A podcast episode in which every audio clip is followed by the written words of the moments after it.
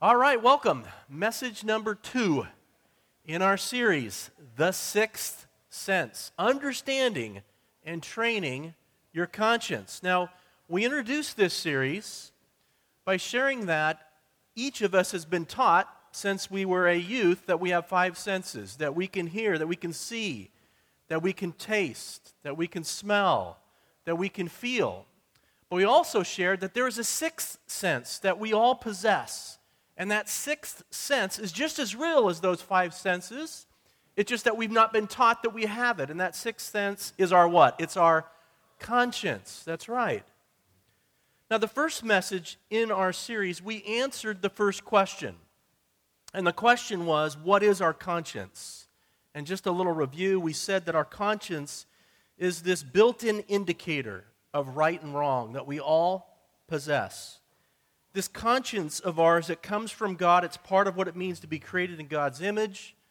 The conscience has a voice. The conscience is speaking to us. It affirms our good behavior.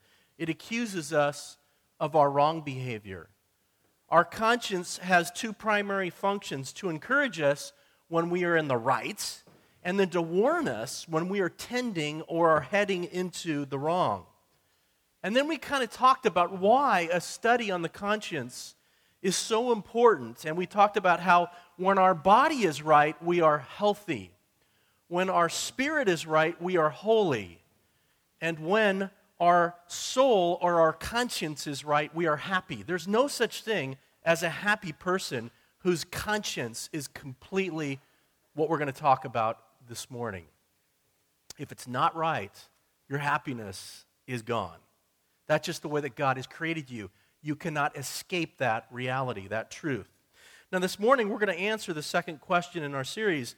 And the question is this What is the cost of ignoring your conscience? Let's say you're involved in some sort of behavior or you're thinking about getting involved in this behavior, and the internal voice of your conscience begins to speak to you. this is your conscience. We've all had this experience. Hey, what are you doing, Mac? What are you thinking about, you lame brain? I mean, we've all had our conscience speaking to us. And when we're really like involved in something, you know, that probably isn't what we should be involved in, we get that experience. Cease and desist, you know. This is the voice of our conscience that is so very real. But what happens if we decide to ignore the voice, the warning sounds of our conscience. In 1984, an Avianca Airlines jet crashed in Spain, and investigators studying this accident, they made a very eerie discovery. The black box cockpit recorder revealed that several minutes before impact, a shrill computer synthesized voice from the plane's automatic warning system told the crew in English, pull up, pull up. And the pilot, evidently thinking the system was malfunctioning, snapped, shut up, gringo. And he switched the system off. And minutes later, the plane plowed into the side of the mountain, and everyone on that plane died. And that is a fitting illustration. It's a profound but sad illustration of the way so many pe- people treat the warning messages of their conscience. Shut up, gringo. And we switch it off. You know, the conscience is generally viewed today by our secular world elite, those in Ivy League colleges, professors and teachers. The conscience is viewed as a defect of evolution that robs people of their self esteem. That is what is taught in universities. You can buy books that talk to you about that very reality and how to ignore your conscience. But that is not the case. The conscience is a gift of God, built into the very fabric of the human soul. It's the soul's automatic warning system that says, pull up, pull up, before you crash and you burn. The conscience implores us to do what we believe is right. The conscience restrains us from doing what we believe is wrong. But what happens if we say, shut up, gringo, to our conscience? What happens if we ignore the warnings of our conscience?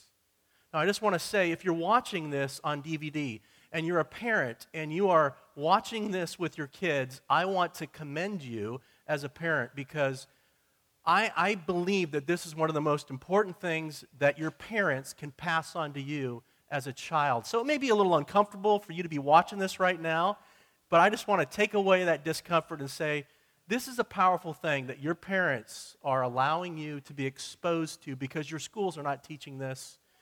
And uh, in many ways, the church, we need to apologize for maybe not teaching this, but we're doing a series on it right now. So thanks for watching this.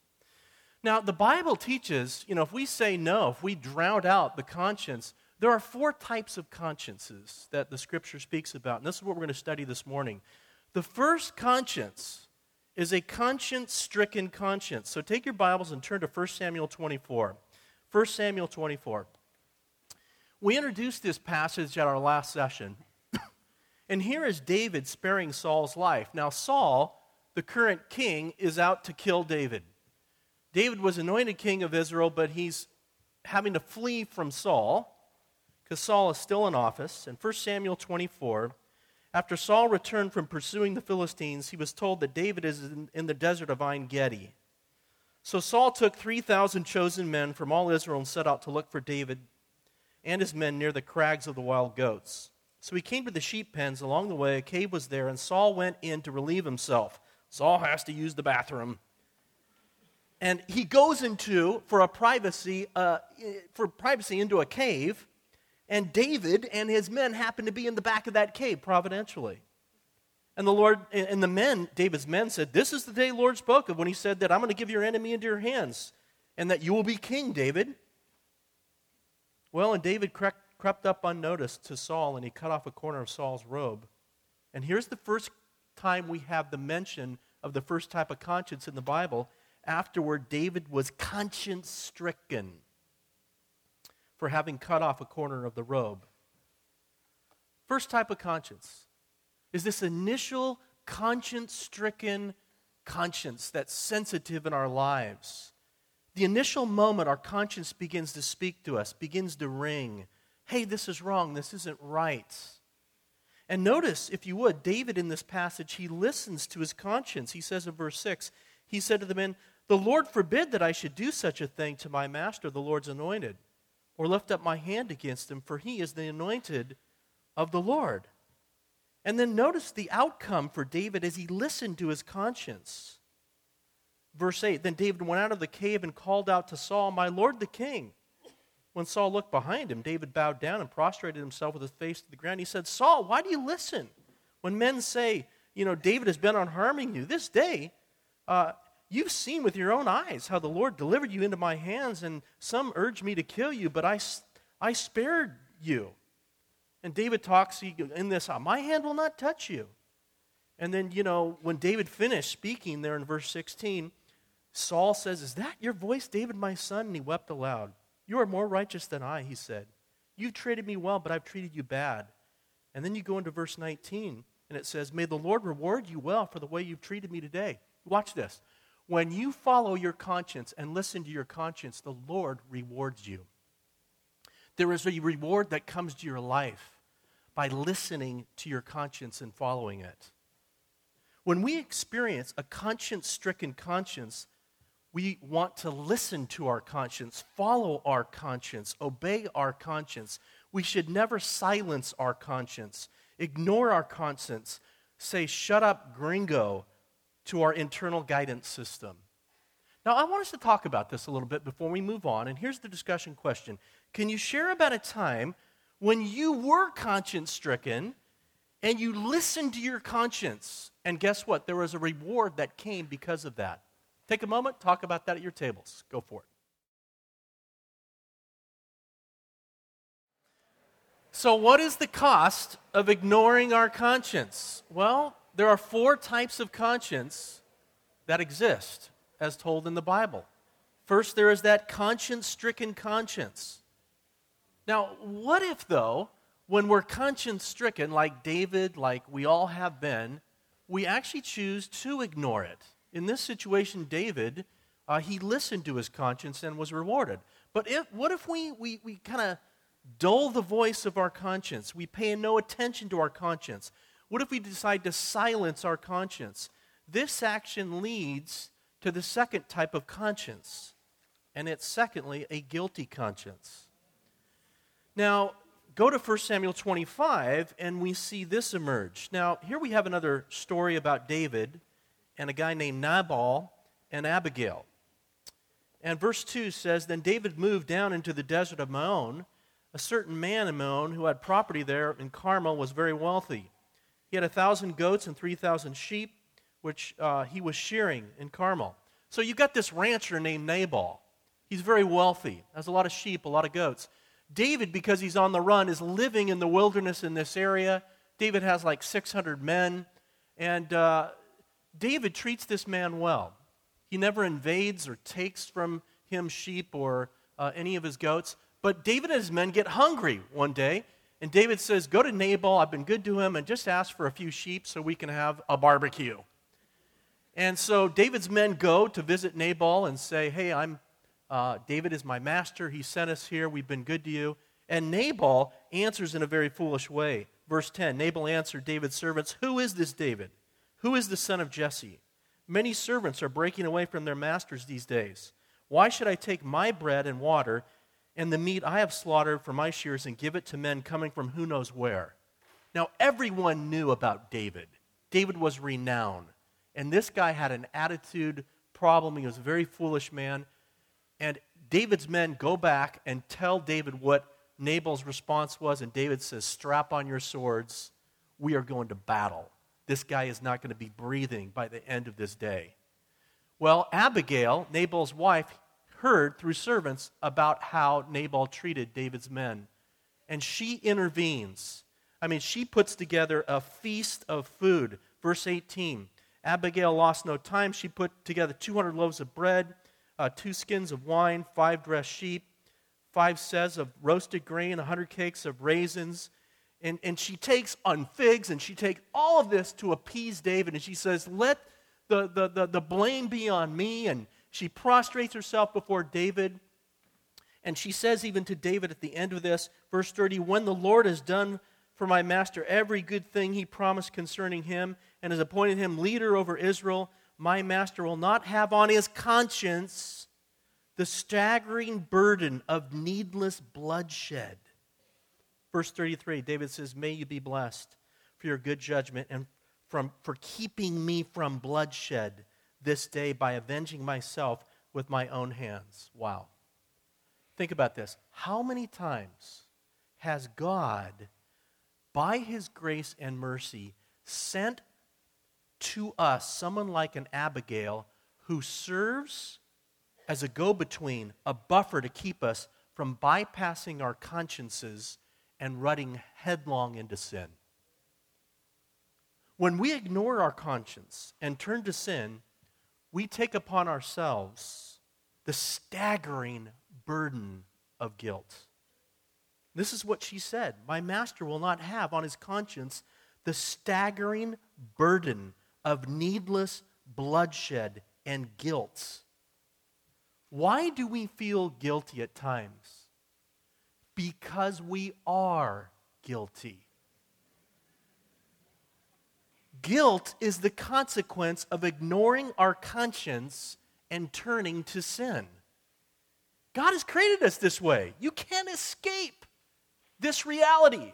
If you ignore your conscience and you turn to sin, you will feel guilty. that is how God has designed the universe and the human heart. A guilty conscience is the second type of conscience. When we ignore our conscience and we turn to sin, we then live with the staggering burden of guilt. It can be the guilt of bloodshed, it can be the guilt of lying, the guilt of stealing, the guilt of gossip, the guilt of lust, the guilt of hate, the guilt of envy. It goes on and on and on. Now, watch this. In this case, in 1 Samuel 25, David was close but David didn't violate his conscience. David didn't end up sinning because God, in his mercy, sent someone who intervened and woke David up. David was spared a guilty conscience and the guilt of sin because he heeded the warnings sent to him. Question What about you and me? Are we heeding the warnings? But this was not always the case for David, nor is it always the case for us where we heed the warnings. Take your Bibles, turn to 2 Samuel 11. This is the story of David and Bathsheba. 2 Samuel chapter 11. In the spring, when the, at the time when kings go off to war, David remained in Jerusalem. That was his first problem. An idle mind is the devil's workshop. When you should be doing something and you're not, boy, do we get into trouble. And our conscience gets test- tested in ways that are unimaginable. And we know the story. David is here, he's apathetic, he's indifferent, and he sees this beautiful woman bathing. And you've been with me to the city of David. I've shown you, and we've stood where David would have stood, looking down, and we've seen where Bathsheba could have been. Those of you who have traveled to Israel with me. And David was attracted. He asked this woman to come to him. He slept with her. She got pregnant. This is the king of Israel, not listening to his conscience, shutting it off. Shut up, gringo. What does he do now? He's in trouble. She's pregnant. Well, he then has Uriah, her husband, killed. Wow. It's amazing what we'll do, what we're capable of doing.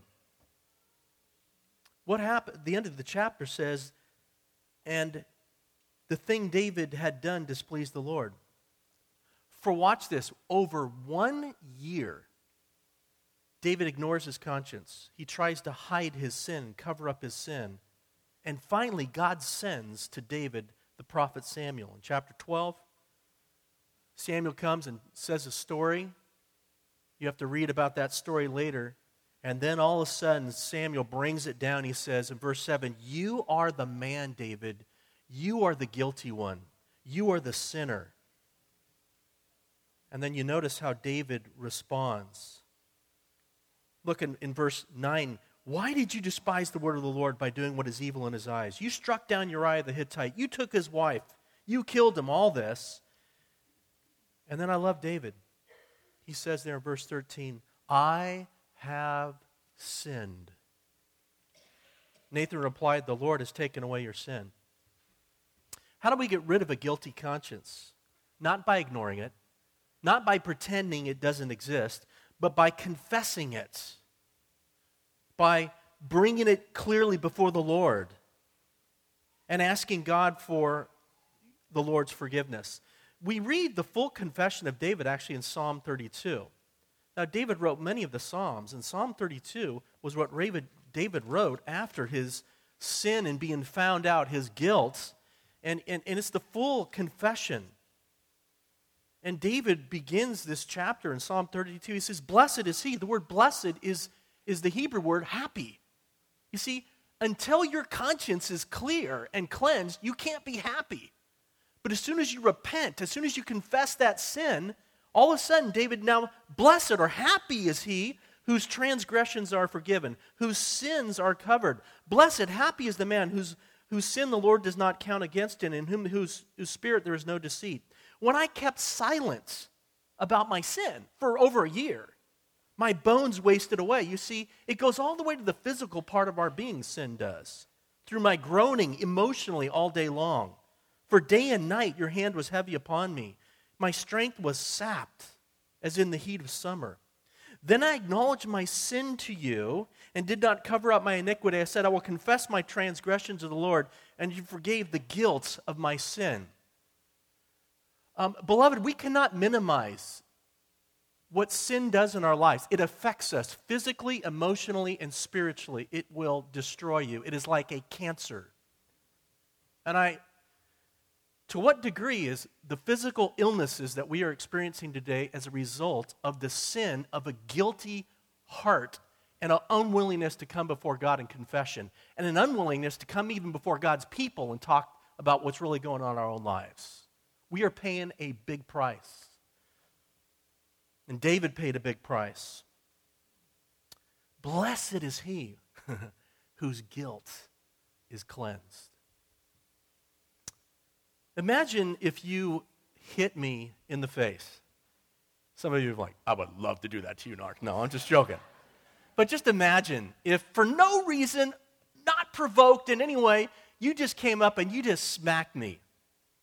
Now, I could forgive you, and you know, I probably would. I really would. But watch this I could never cleanse you. See, when we violate our conscience and sin, we feel guilty, we feel dirty, we feel unclean inside. That's how it works. Only God can wash away your sin. A human being can forgive you. I can forgive you. I cannot cleanse your heart. I cannot cleanse your conscience. That is something only God can do.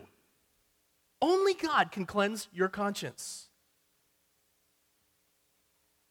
That's why Hebrews 10:22 says, "Let us draw near to God with a sincere heart, in full assurance of faith, having our hearts sprinkled to cleanse us from a guilty conscience." Only God can do that. And having our bodies washed with pure water. Now, let's say that you are conscience stricken. Let's get specific here and just use this as an example. Let's say about lying. The initial warning light goes off about lying. That's wrong, that's wrong, your conscience is speaking. And rather than, though, confessing it as sin and getting the cleansing that God wants to give you, you ignore that initial warning. And let's say you choose to live with that area of sin of lying. So now that you are living with a guilty conscience, you're not turning from it. It was, first of all, this initial conscience stricken, but now you're like, I'm entertaining it. I'm, I, am i am not going to turn and confess that as sin. So now you are living with a guilty conscience for some time. You're not turning from it. What's the next thing that happens to our conscience?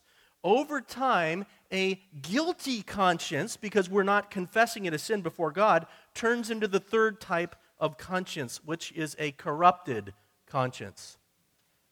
Titus chapter 1, verse 15 says this To the pure, all things are pure, but to those who are corrupted and do not believe, nothing is pure.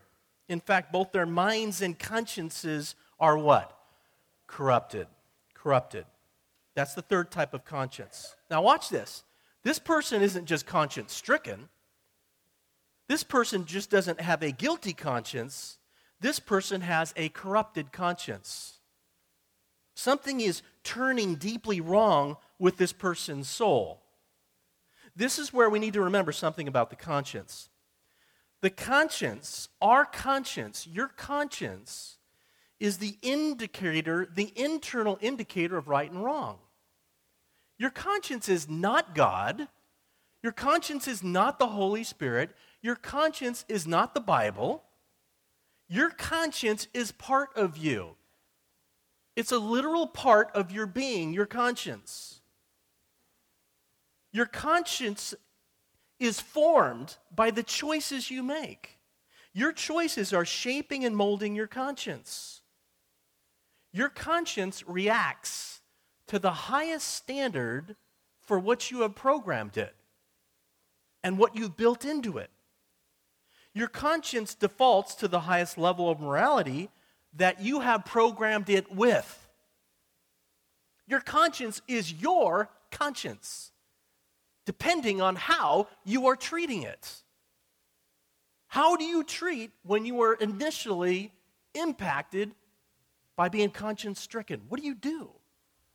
If you just allow that to fester into a guilty conscience, you are shaping your conscience, the way your conscience will respond.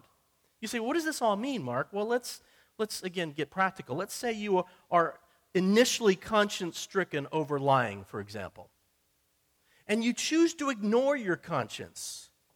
You then choose to live with a guilty conscience until there comes a point when you don't feel guilty anymore about lying. Why don't you feel guilty about lying anymore? Because you have trained your conscience to default to the highest level of morality that you have programmed your conscience with. And you've informed your conscience that lying under certain conditions is okay, and your conscience is adjusting to that level of morality. Why is it adjusting to that level of morality? Because now you have a corrupted conscience. And it is redefining reality according to your own making. Wow. You can lie and not even feel bad about it anymore. This is why people they can steal, they can sleep around, they can have multiple affairs, they can watch pornography. They used to be conscience stricken. But they have learned to ignore the warning and cry of their soul for so long, they no longer feel guilty like they used to. They are developing a corrupted conscience. How does God feel about this? Same way he felt about what David was doing. But the thing David had done displeased the Lord. It broke God's heart because he sees where it's going to lead in our own lives. Let's talk about this. It's like you can hear a pin drop in here right now. Not sure how it is for you kids watching the video right now. But this is real stuff. It's stuff all of us deals with. Let's talk about this. Do you know of someone who seems to be able to sin and doesn't even feel bad about it anymore? I don't want you to name that person. I just want you to talk about, yeah, I know someone, and maybe you can talk in terms about that. Take a moment, talk about it.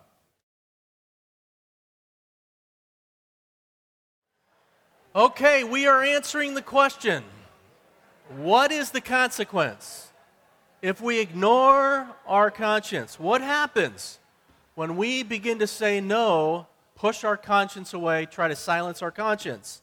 And the Bible describes four types of consciences the conscience stricken conscience, that initial warning that sounds off. Then there's the guilty conscience. If we choose to ignore our conscience stricken conscience, it turns into a guilty conscience.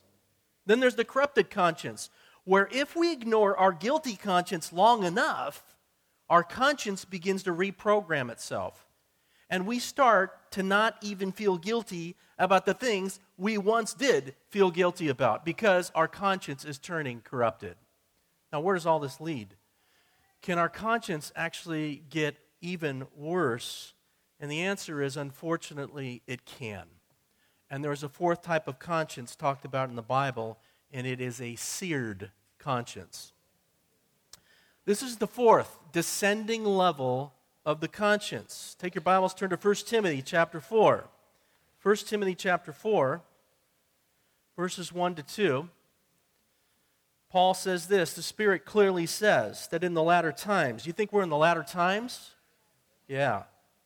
Some will abandon the faith and follow deceiving spirits and things taught by demons, such teachings come through hypocritical liars whose consciences have been seared as with a hot iron.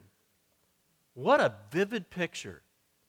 Now, I grew up on a ranch, and I grew up on a ranch where I used to personally sear with a hot iron our cattle. And we did this because we cared for them.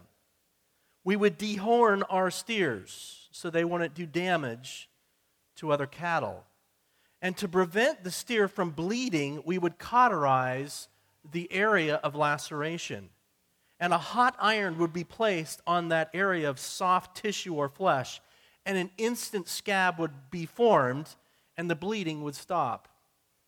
You just picture that a soft conscience that is seared by a hot iron. You say, How? How, how does that happen in someone's life, Pastor? Well, you're talking about a person who has repeatedly ignored and repeatedly violated their conscience again and again and again. And then, after years of ignoring their conscience's voice, after years of tolerating guilt and corruption, it's like a hot iron has been placed over that entire once soft conscience, and a scab envelops their conscience that prevents that once tender, sensitive conscience from even functioning anymore. And this is what we are seeing all over the world. You watch the news any night, any night. We see liars who lie without any sense that lying is wrong. We see murderers who murder, watch this, without any remorse. We see rapists who rape without any sense of wrong.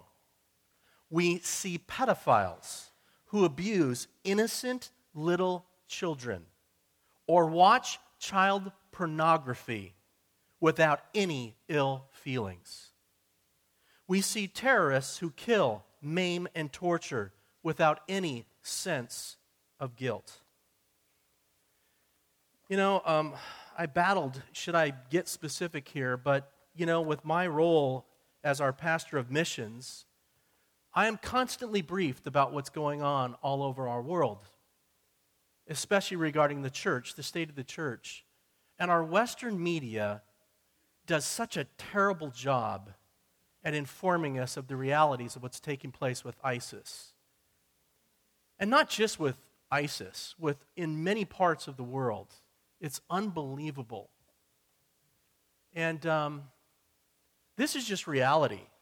So I, I do want to read a little bit, just one about what's going on right now in Syria and in Iraq and now moving into Libya with ISIS. Um, this is just one report. Whatever evil things you can imagine are nothing compared to what is really happening in Syria the destruction, the killings, and the kidnappings. The extremists kidnapped one of my relatives. This is a personal account. They cut off his head and they started to play soccer with his head. They take the children and put many of them in the oven to kill them. You don't hear this, but this is going on by the thousands. They kidnap the women and rape them and leave them naked in the streets. When they take any woman, they declare, Allah Akbar, God is great. Maybe 10 men take turns on one woman and rape her. They do that until the woman dies. They do this everywhere, especially to Christians. The extremists entered the house of a Christian family I know. The 85 year old woman was so old she couldn't even walk. Her husband is 95 years old.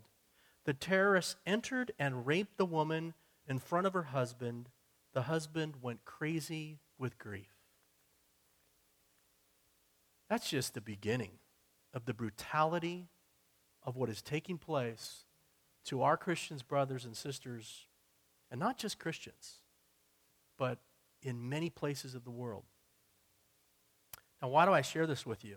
I mean, because number one, we should be praying and giving like we do. But how can people do this? Can people actually do this without any remorse or scruples? Yeah, they can. Why? Because they've ravaged their own consciences through relentless, ongoing immorality, lawlessness, lies, satanic teaching, perversion, evil, and the list goes on. They were not born devoid of a soft conscience. They've hardened it. They have seared it as with a hot iron, and now it is cauterized, hardened, ineffective, void of any functioning. It is as good as dead. And there are people on this planet that are experiencing that very reality. See, the Bible teaches this. It's a very simple scripture, and you hear it all the time. The wages of sin is death. If you continue in sin, and it moves from a conscience stricken to a guilty, and you don't repent, to a corrupted, it will move to a seared, it will kill you. The wages of sin is death. The payment of sin, if you stay in it, is death. C.S. Lewis said this The safest road to hell is the gradual one, the gentle slope, soft underfoot, without sudden turnings, without milestones, without signposts. It's a little rationalization here, a little hardening here. A little bit at a time is how Satan works in our hearts. Mm. A conscience stricken conscience, if ignored, leads to a guilty conscience. Ignored guilty conscience leads to a corrupted conscience. An ignored corrupted conscience leads to a seared conscience that is basically dead and void of functioning. Wow. Wake up, America. Wake up, world. Wake up, church. This relates to all of us. I knew this wouldn't be that easy, but it's truth we need to hear. What's the good news, Pastor Mark? The good news is this no one needs to live with a guilty, corrupted, and seared conscience. You don't need to go down that path. No one needs to go down the path that leads to, watch this, conscience suicide. There are people that are committing suicide with their conscience because they're going down this path. The Bible also talks about how to have, watch this, a good clean, and clear conscience. I'm going to spend a whole hour on that in our fourth message and tell you how to train your conscience to actually be good. There is hope. But we have to talk about the problem, beloved, and you have to hear something clear on it. And right now, I'm trying to answer one question for you in your mind What happens when you ignore your conscience? Four results can come. I want you to walk away from here knowing that. If you're a young person watching that, I see a lot of young people here today as well, but I hope this video goes viral with young people. And they will wake up and realize, wow, I have something incredibly precious in my heart. It's called my conscience. And if I ignore it, the warnings that God is speaking to us, wow, it can ruin my life, and it can. We'll talk about that next week and also give hope next week. For, for now, I want to give you an exhortation and a warning, if I could. And look, if you would, it's there in your notes, 1 Timothy chapter 1, verses 18 and 19. There, there's this wonderful scripture here, and it, it, it exhorts us to something and it warns us about something. And, and notice the scripture fight the good fight, Paul says, holding on to faith and a good conscience. Some have rejected this and have shipwrecked their faith. Wow. Now, notice the exhortation fight the good fight. Fight the good fight. How? The scripture answers by holding on to a good conscience. Now, watch this. if you want to have a good conscience, you got to fight for it. It just does not come naturally. I'm sorry, it does not. I'm going to teach you how to fight for a good conscience in our fourth message in this series. We're going to spend a whole hour on that. But right now, I want to just like drive a stake in your hearts that if you don't fight for this, let me tell you, Satan is so deceptive, he will just take you down a down spiral because he wants to destroy your life. The thief comes to steal, kill, and destroy. And he's very cunning and very smart. The warning here in the scripture is this some by not holding to a good conscience, that is, by not fighting for it, you've got to fight for this have shipwrecked their faith. Some, by not holding on to a good conscience, have shipwrecked their family, they've shipwrecked their, their marriage, they've shipwrecked their business, they've shipwrecked their life because they're not holding on, they're not fighting for this area in their life, a good conscience. In all this being said, you know, I, it just kind of hit me. I kind of believe that the conscience may be the least understood part of our humanity. I, I really believe that. It's like you read so much about every other area in your life, but it's like I, I just can't find much written about at all this area of the conscience. I just don't, and I can see why. The enemy wants to blind us to its reality. If he can make us think it doesn't exist and it's not important that you train it, well, gosh, he's got us on a downroll, you know, slide. so I, want you to just kick around one thing at your tables for a second here. I want you to respond, and then I want to end by reading to you a very powerful illustration here. But uh, here's the discussion question What most, right now, what's most impacted you? When you hear about these four types of consciences that the Bible talks about, What, what's the biggest like impact? What you're sitting there, you're hearing this, you're watching this. How is this impacting you? That there are these four different types. Take a moment, talk about that.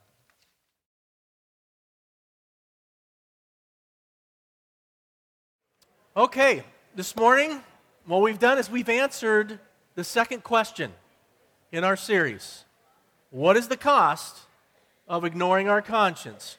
What is the cost if we say, shut up, gringo, to our conscience? What if we ignore the warnings of our conscience?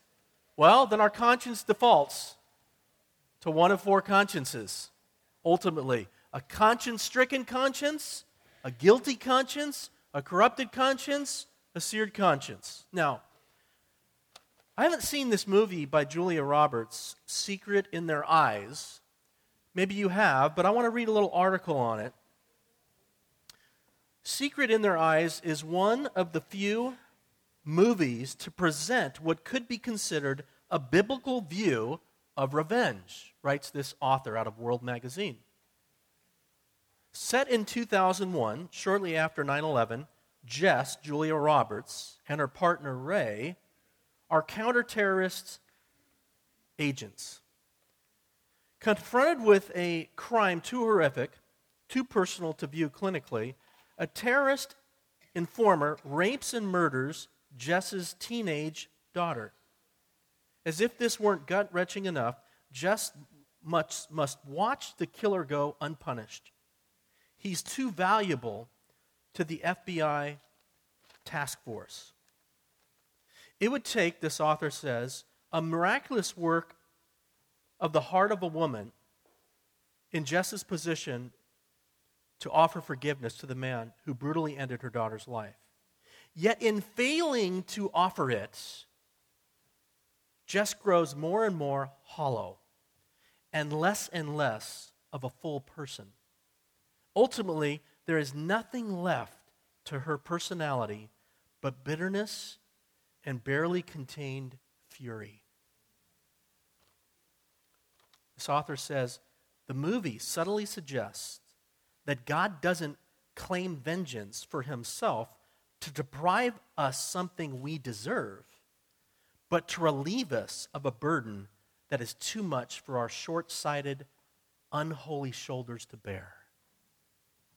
God says, Vengeance is mine. Because if you try to take it into your own hands, it'll kill you. Sin is mine. Jesus died for it. If you try to take that sin and that guilt and live with it and hide it, it'll kill you. That's why God is not punishing you or He loves you. He says, Give my sin to, give your sin to me. Wow. None of us is able to bear the burden of a violated conscience, the burden of the guilt that sin brings. We're not meant to bear that, to live with it.